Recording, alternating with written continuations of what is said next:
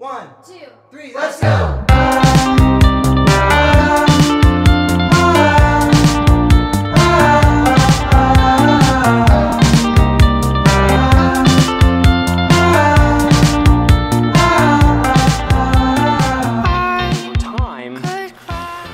as you go out over time, your deviation will get greater and greater and greater. So you might be just a little bit off now, but you go down the road and you're going to be way out of line. And so I think about that with Paul and his course, and about that with us and our course, and just some of the things Stephen and I were talking about last night in regards to, to course and the choices we have regarding courses. And so let's go back and read Acts 20 24 again and see what Paul has to say about this and what we can learn and how we can check and see are we on course? Are we off course? Are we deviating? How do we know if we're deviating? If we are, what's that going to look like over time? So, but none of these things move me. Neither count I my life dear unto myself, so that I might finish my course with joy in the ministry which I have received of the Lord Jesus to testify of the gospel of the grace of God. So, we already talked about the things that move him and where he started and how the things that moved him changed from the, the things of this world to things of ministry, from things of prestige and self to things that are going to honor and glorify God. And then we see that uh, none of those things move him so that he may finish his course with joy in the ministry. But the key thing is here that he received from the Lord Jesus. And so, um, God didn't hold a gun to Paul's head on the road to Damascus and demand that he follow him and demand that he go on God's course. Paul had a choice. Paul could have said no. God, you're freaking me out. I don't know who you are, but just leave me alone. I, I just leave me alone. He could have said that. And think about what that, if he would have said that 2,000 years ago, that one little decision, he could have gone right, he could have gone left. If he would have gone the other direction and said, No, God, leave me alone. I don't know who you are. I don't want to know. Just leave me alone. Well, we wouldn't have had the churches planted.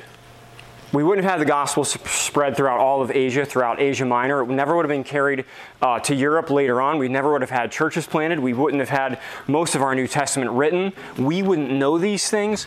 Odds are we wouldn't be here. That was a critical decision, a small, minute little decision years ago, many, many years ago, that has amplified over time and has had huge consequences.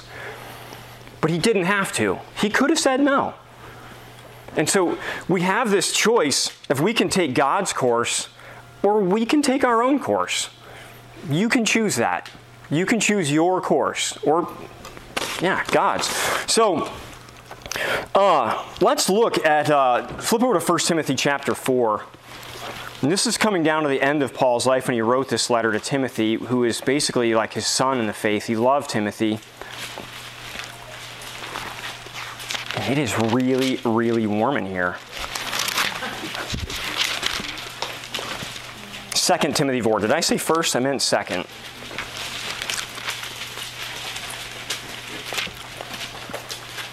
Once again, he's coming to the end of his life, and this is just a beautiful, beautiful letter. If you, you understand the context of how Paul wrote this and what his mindset was, I don't think we can fully understand, but you read the words that he's writing to somebody that he loves dearly in the faith, coming to the end of this in, in uh, chapter 4 verse 6 he says for now for i am now ready to be offered and the time of my departure is at hand.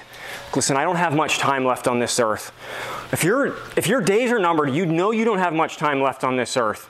Are you not going to say the most important things to the people that you love? If you knew that that you had three hours left wouldn't you get on your phone and talk to the most important people in your life and say the most important things in your life I, I would think that would stand to reason. And that's, that's somewhat similar to where Paul is here. He says, I have fought a good fight. I have finished my course. I have kept the faith. Henceforth there is laid up for me a crown of righteousness, which the Lord, the righteous judge, shall give me at that day, and not to me only, but unto all them also that love his appearing. And that can be us. And so we have this I have finished my course. It's my course. But in Acts, we see that it's my course which I have received of the Lord Jesus. It was tailor made for Paul, it was specific to Paul. Now, you you're in the same position. You have a choice. You're, you're at a decision point in your life of, of am I going to choose my course and do what I want to do, or am I going to follow God's course and see what course He has laid out for me and follow Him? Uh, Philippians 3:8 says, "Yea, doubtless, and I count all these things loss for the excellency of the knowledge of Christ Jesus, my Lord, for whom I have suffered the loss of all things, and do count them but dung, that I may win Christ." And Stephen talked about that last night, the importance of what Paul esteemed dear and what Paul esteemed valuable. And, and I think about this because this is where I was. This was my struggle when I was 19, 20, 21 years old, 22, uh, watching my friend get killed by a drunk driver, um, listening to the gospel being preached, and, and wrestling with these things of, man, what are my buddies going to say? What are my friends going to say? What, um, like I have these dreams, I have these things I want to do. I want to I want to build this. I want to go there. I want to be known for having done this. If I follow Christ, like there's no guarantee. What if he calls me to Africa? I don't want to go to Africa. I want to do this. What if I have to surrender this to this? There's a lot of unknowns. I really, really struggled with it. I did. And if you're struggling with that, I understand it. Because it's everything. It's it's your life. It's your hopes, your dreams, your aspirations, your all of it. Paul was no different. But Paul's attitude was, but the loss, um, I count all things but loss for the excellency of the knowledge of Christ. I count all, all of these things hopes, aspirations, dreams, plans, all of that.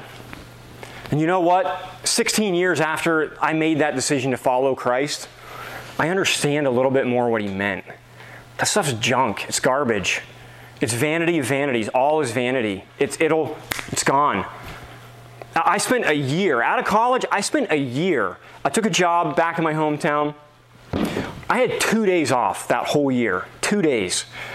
It was I managed a dairy farm and it needed a lot of work and a lot of help. And I sunk everything into turning that place around. Uh, I mean, wrote protocols and, and uh, vaccination schedules and, and, breeding programs, everything, flipped it on its head, and we were singing. I spent a year, two days off. I spent an immense amount of time there. Uh, after I, I left that job, moved to Ohio, it was, I think, a year and a half later, the whole place was sold. Everything was gone. Are you kidding me? And it was around that time that I, I tripped over the book of Ecclesiastes, and God told me, Hey, Ed, vanity of vanities, all is vanity. All that you did, it's gone. Nobody even knows. It's, it's, it's useless. So I had that choice. You have that choice. And Paul says, Listen, all my stuff, vanity of vanities, it would have been gone. So let's look at Ephesians chapter 2 because there is another course.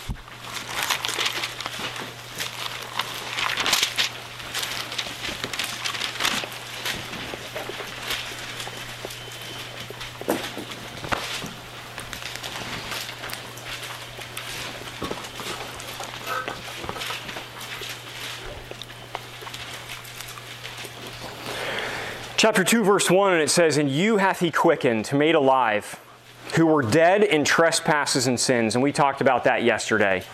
And we've gone our own way. We've sinned against God. We've, we've, we've done all these things that we're going to stand in judgment of.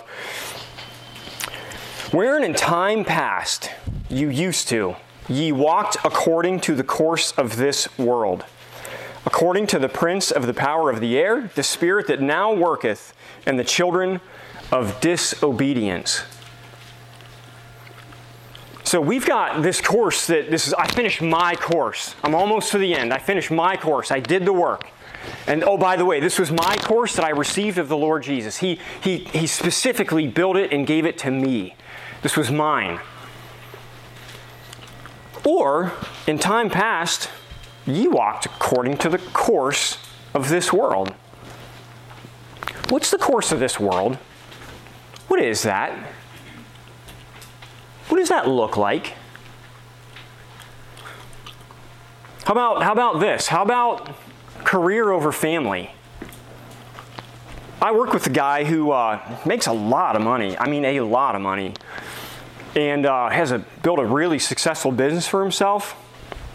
And he told me, he said one day his son was uh, his son was about two. He was still sleeping in a crib, so maybe maybe a little under two. He said he got home from work one night and his little boy was in bed, so he went in to uh, kiss his son goodnight. And when he went into the room, his son sat up and looked at him and ran to the other side of the crib because he didn't know who his dad was. The guy made a lot of money, a lot of money. His two year old didn't know who he was. It's not like he lived in another state, another country, another city. He lived in the same house. Career over family. Course of this world. I see it all the time. I've heard this all. Well, I want a legacy.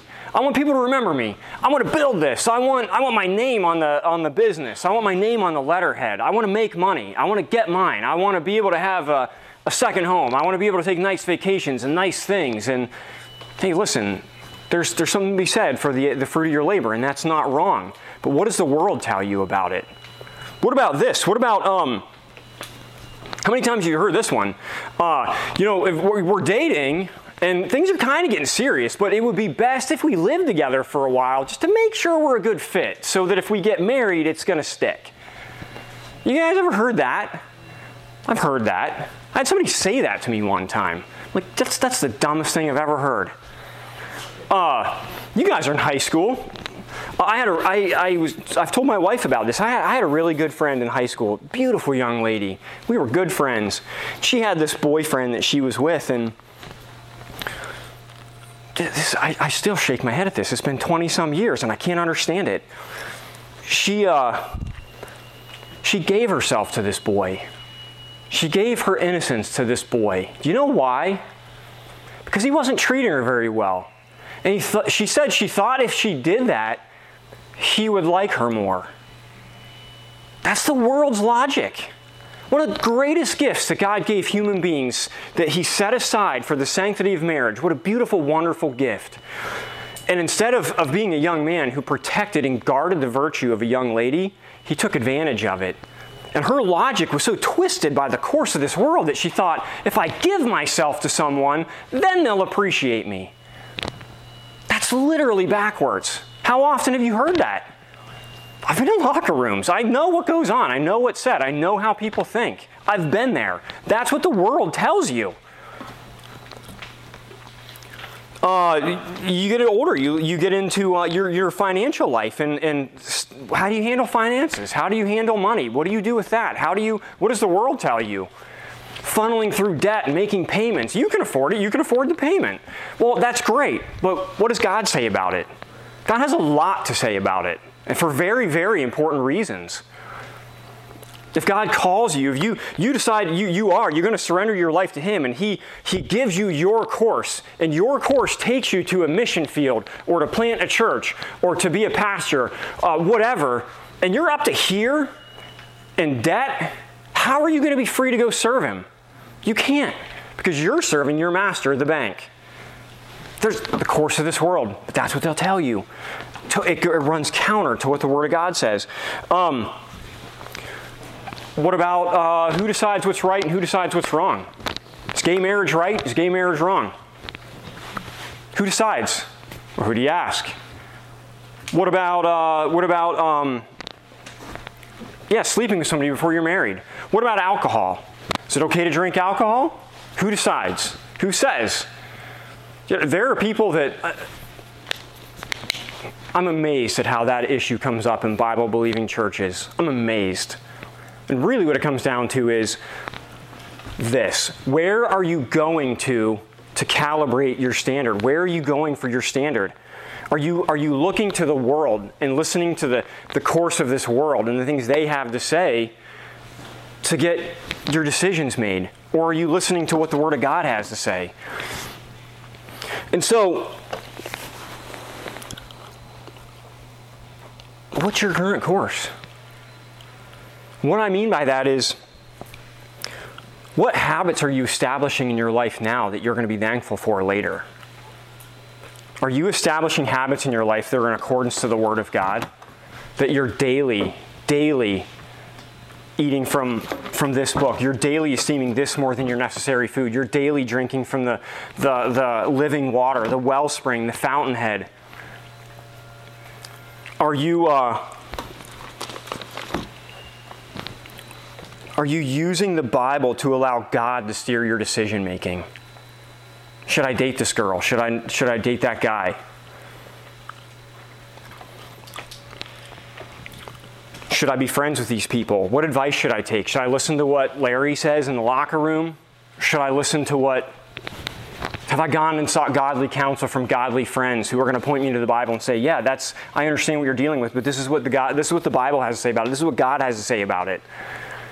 And you know, we talked about course correction. We talked about uh, correcting the gyroscope and my dad in helicopters and jets and an aircraft carrier, and how you amplify that deviation and it goes out over time.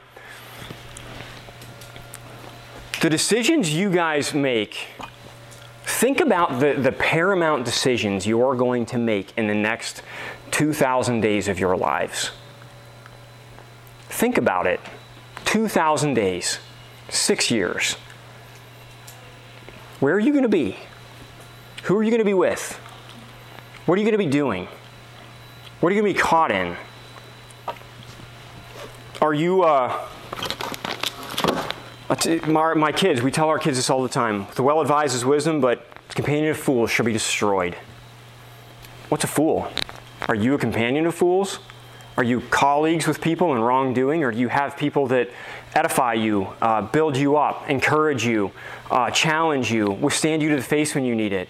These are all things that, listen, you can be on the world's course, the course of the children of disobedience, or you can humbly submit to God and allow God to direct His course for you that's built for you specifically because you're unique in yourself.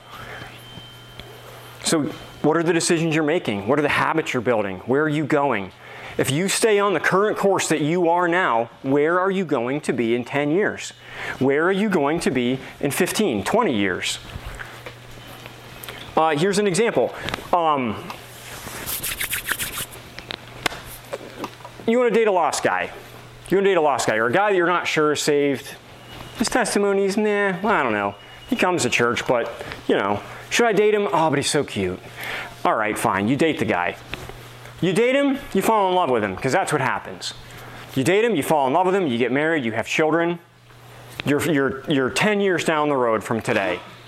Very easily, very possible, you could be in that position. Married, in love, children, you married a man who is not saved. You want to start taking little Junior to church. He thinks church is stupid. What do you do? Do you submit to your husband and not take your son to church? What do you do? How do you, how do you solve disagreements in the marriage? How do you, how do you do that? What does that look like? Paul said he finished his course with joy. With joy. Does that sound like a joyful marriage to you? I love my wife. I being this is the greatest thing is being married to my wife.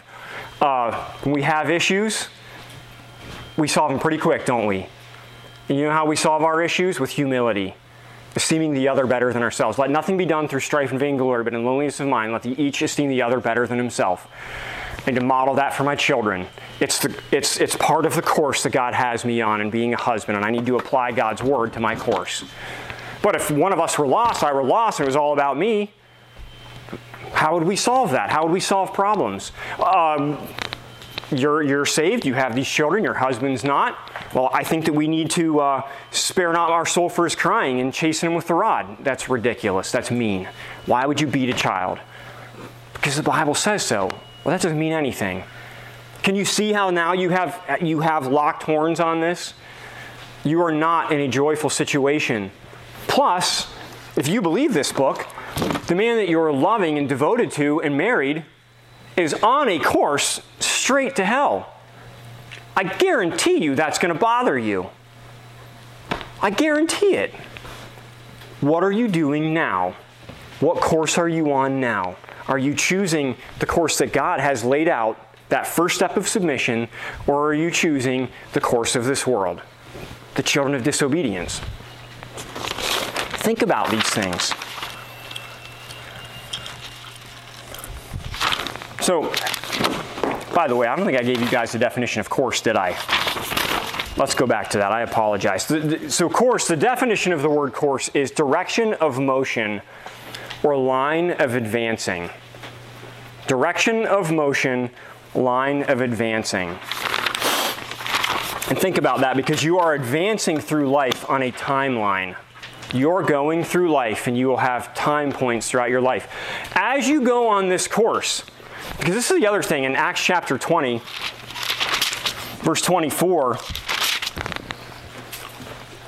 so that I might finish my course with joy and the ministry which I have received of the Lord Jesus.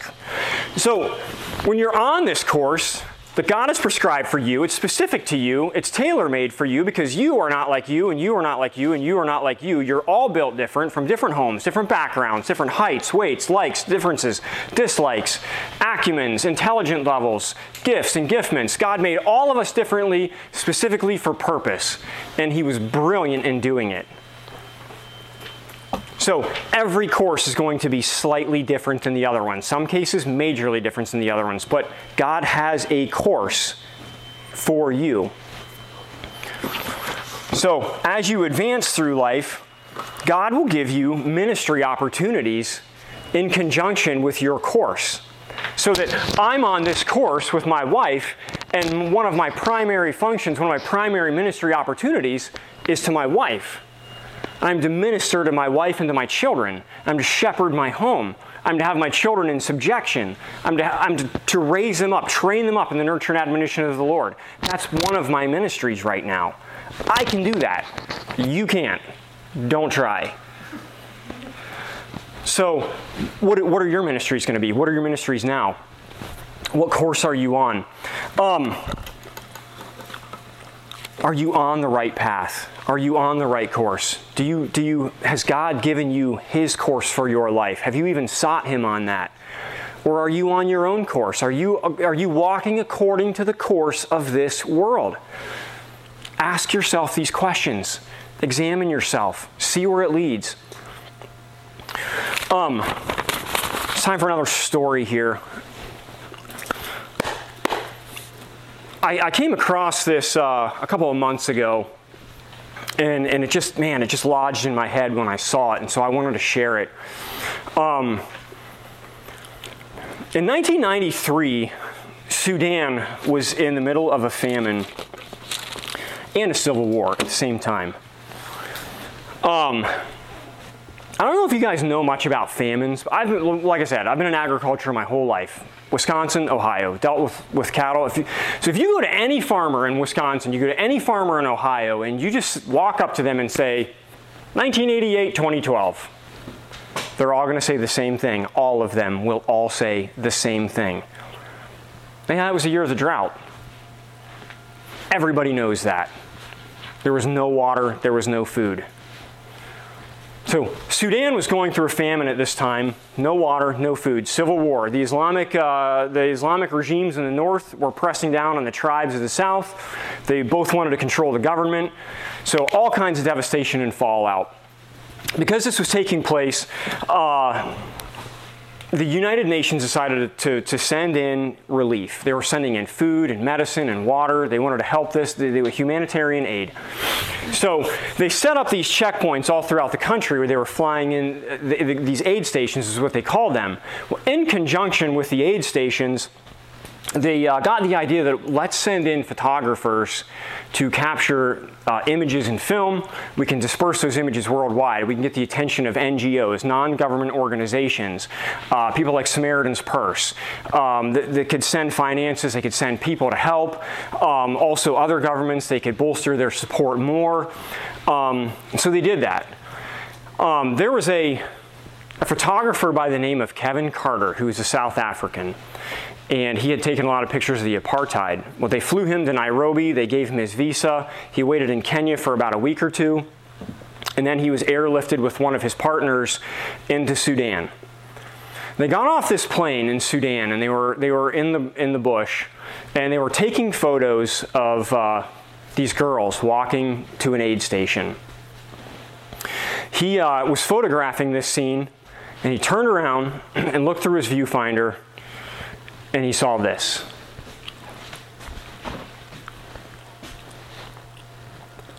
Now, I read this, I read the backstory on this from a couple different places. And uh, it's quite an amazing story. This photograph is called The Vulture and the Little Girl. It's also known as The Struggling Girl. It was taken in March of 1993, and on March 26, 1993, it was published in the New York Times. Uh, in early 1994, it was awarded the Pulitzer Prize for photography. Now, Mr. Carter took this photo. He actually waited about 20 minutes to take the picture. He sat there and he stared and he looked and he was hoping that the vulture would come closer and he was hoping that it would spread its wings out because it would make a more dramatic picture. The bird didn't do that, so he took the picture, got up, chased the bird away, went, found his partner, told him what he saw. He went, sat under a tree, lit a cigarette, and started to cry. Now, when this photograph was, was, was uh, published in the New York Times, it created all kinds of outcry. All kinds of outcry. It definitely got the attention of the world. And so people started inundating the New York Times with letters, uh, questions, calling the editor. What happened to the kid? And this was actually a boy, not a girl. Um, what happened to the child? Did anybody help him? Did he make it? Uh, did, did he get to the aid station? Where are his parents? Uh, where's his family? Uh, what did the photographer do? And you and you're probably sitting there thinking the same things I was thinking, um, and all these people are saying, "Wow, what in the wide world of sports? What?" Two questions jumped into my head. Two questions as I've studied this picture and looked at it.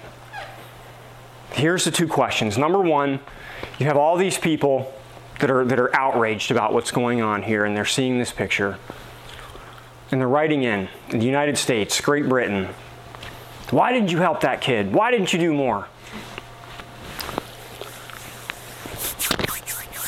And then it, it hit me. Where were they? Their course didn't take them here. They were nowhere to be seen. They were in no position to minister to anybody.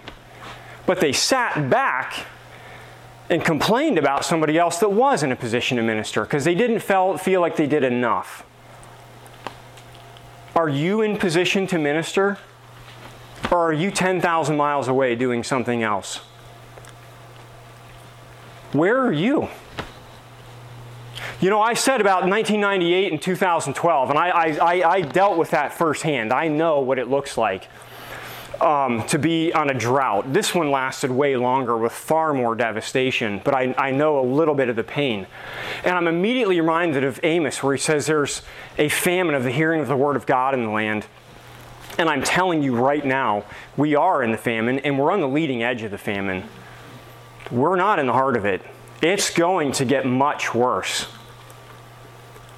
And here's the, here's the real kicker.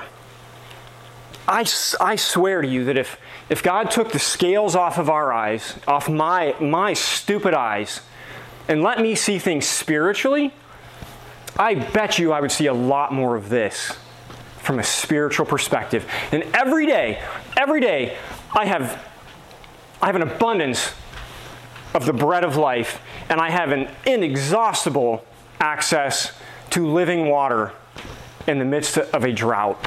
Where am I? Where are you? What course are you on? Is your course taking you into contact with things like this? Here's the second question. Write this one down. This one here, this one I've literally lied awake at night the last two months thinking about this question. And I, my desire is that you lose, lose sleep over it too. Maybe it's just me. Kevin Carter got up, chased that thing away, went and found his friend, sat under a tree, smoked a cigarette, and cried. Broke his just everything that he saw. You know, God gives us this course. It's His course that He has prescribed for us as we're on this course, course correcting, obeying Him, walking with Him, uh, diligently following Him. He gives us ministry opportunities.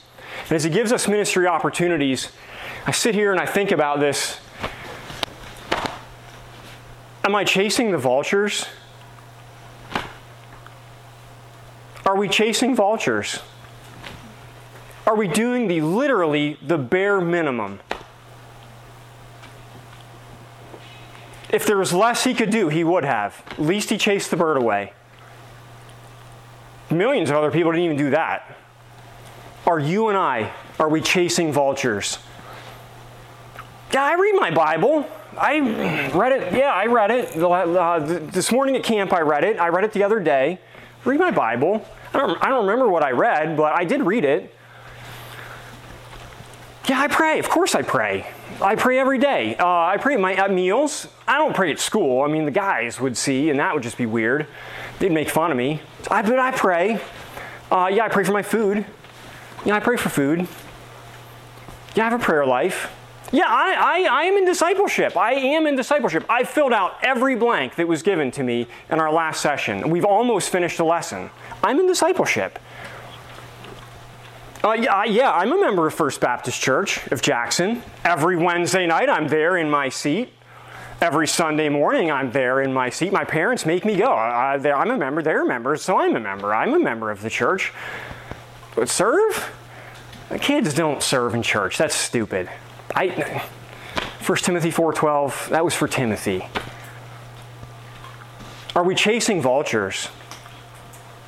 Are we doing the bare minimum?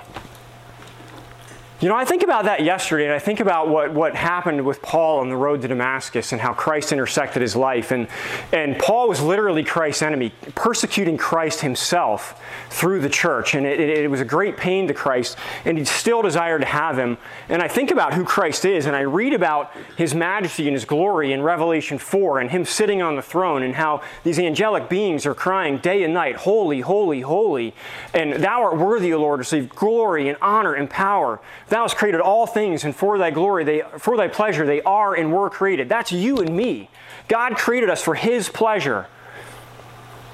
He gave heaven's best for us. Are we chasing the vultures? Are we chasing the vultures? If there was less you could do, would you do less?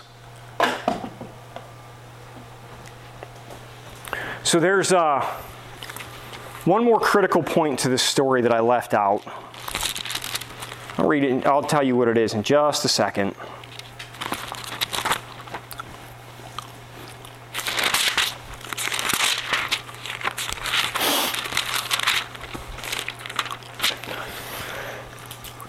Revelation 21 says, I saw a new heaven and a new earth, for the first heaven and the first earth were passed away, and there was no more sea. And I, John, saw the holy city, New Jerusalem, coming down from God out of heaven, prepared as a bride adorned for her husband. I heard a great voice out of heaven saying, Behold, the tabernacle of God is with men, and he will dwell with them, and he shall and they shall be his people, and God himself shall be with them and be their God. And God shall wipe away all their tears from their eyes, and there shall be no more death, neither sorrow nor crying, neither shall there be any more pain, for the former things are passed away. This photograph was taken in March 1993. In March 26, 1993, it was, it was, it was published in the New York Times.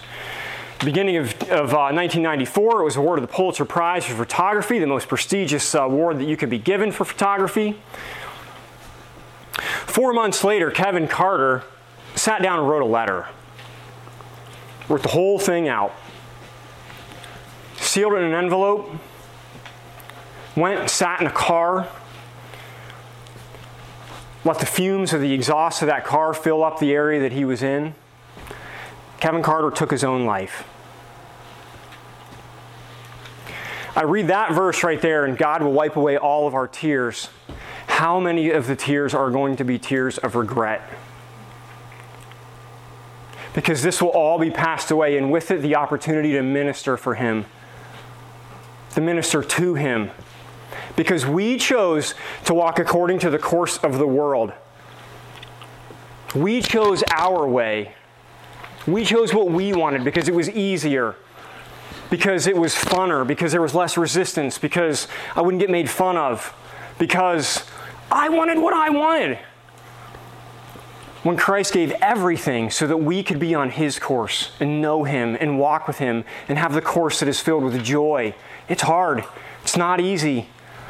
It's difficult. But you know what? Turn to Hebrews 11. You have my wife, or I'm sorry, Hebrews 12, you have my wife to thank for this. She's the one that brought this to my attention, and we've we've exercised this verse in our own life in regards to diff, just different things. But my wife's a great blessing to me. Look at verse 11. Now, no chastening for the present seemeth to be joyous, but grievous. Nevertheless, afterward it yieldeth the peaceable fruit of righteousness unto them that are exercised thereby, which are exercised thereby. Listen, some of you guys are athletes, some of you guys are, are musicians, some of you guys are, are, are in things that require a lot of work and study and skill. The practice is not fun. It is not easy. Lifting weights is not fun. Running is not fun. Practicing is not fun. No chastening. And that's what chastening is it's correcting. No, no chastening for the present seemeth to be joyous. It's not fun in the moment, but grievous. It's hard. Nevertheless, afterward, it yieldeth the peaceable fruit of righteousness unto them which are exercised thereby. Listen, God's course for your life, specifically prescribed for you because He created you, is not necessarily an easy one. What I've also found when I'm pushing 40 years old is the best things in life are usually the hardest things to attain and pursue.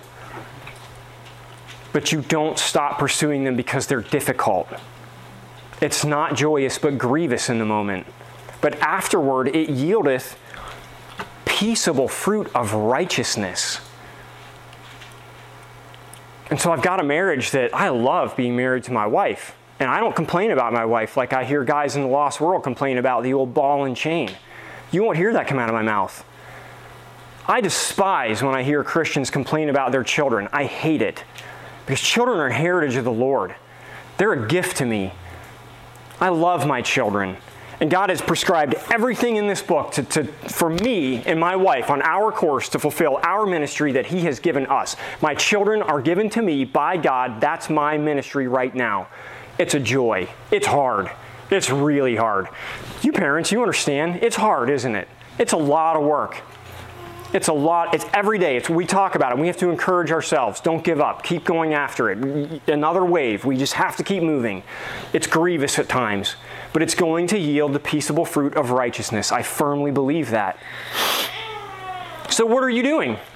Where are you? Are you willing to forsake your path, the course of this world? Are you willing to forsake those things that will not bring you joy in time? I guarantee it. Write it down this day. It will not bring you joy. It will bring you death, hell, and destruction. It will destroy everything in your life. Even if you seem like you have it all, you don't have anything. It's a whited sepulchre. It's vanity of vanities. Or you can go along God's course that He's prescribed and built specifically for you, and He knit you together in your mother's womb and knew everything about you. He has, and it's a joyful course. It's a joyous course. It's hard, but it's worth it. Are you chasing the vultures? Are you chasing the vultures? And we're going to talk about that more this afternoon when it comes specifically to ministry and how God built and designed and created you specifically for your ministry that you will receive from Him on your course He built for you. Are you chasing the vultures? Ask yourself that over and over and over and over.